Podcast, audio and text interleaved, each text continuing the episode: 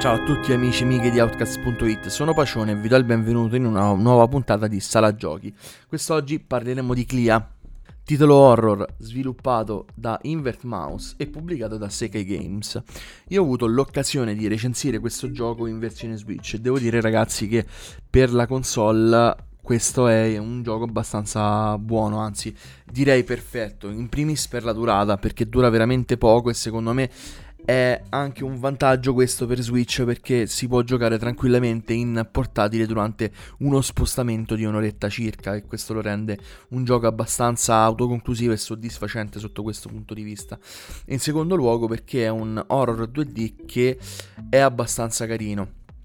il gioco non, non, ha una trama particolarmente intensa, non è sicuramente un capolavoro sotto quel punto di vista, perché ci mette nei panni di Clia, una bambina uh,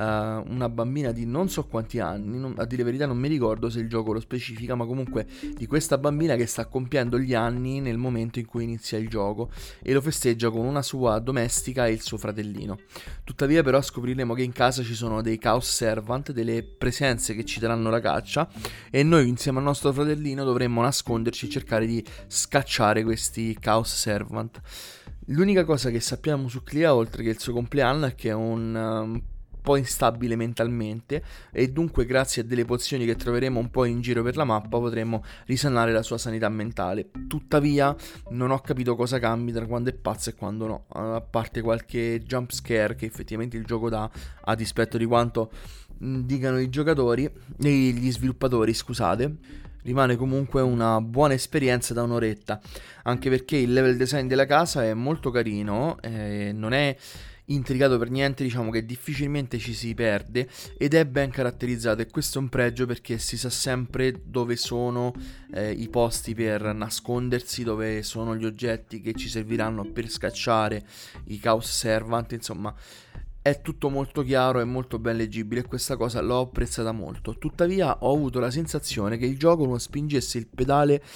eh, dove avrebbe potuto, ovvero proponendo degli enigmi migliori o comunque sfruttando al meglio quelli che già erano presenti all'interno del gioco. Questa è una cosa che ho sentito perché eh, anche al netto di una durata che per carità è breve, è bello breve, ma questa durata secondo me non fa esprimere il, completamente il potenziale di questo gioco. È un po' come se eh, voi stesse giocando ad un prototipo di un gioco da sviluppare in futuro ulteriormente. Questa è una sensazione che mi ha lasciato un po' l'amaro in bocca, nonostante comunque sia trovo che perlomeno per la versione Switch questo sia un buon pregio in quanto è comunque portabile a termine in, un, in un'ora. Successivamente a questa ora, al primo playthrough, si sbloccano altri livelli di, di, difficoltà che comunque non variano molto l'esperienza. Sostanzialmente c'è solamente un aumento della intelligenza artificiale che percepirà in maniera più fine i vostri passi, i vostri rumori, dove entrate. Insomma, sarà eh, sicuramente un pochino più pressante, ma il gioco rimane alla fine sempre quello. Da Pacione è tutto, ci sentiamo al prossimo Sala Giochi.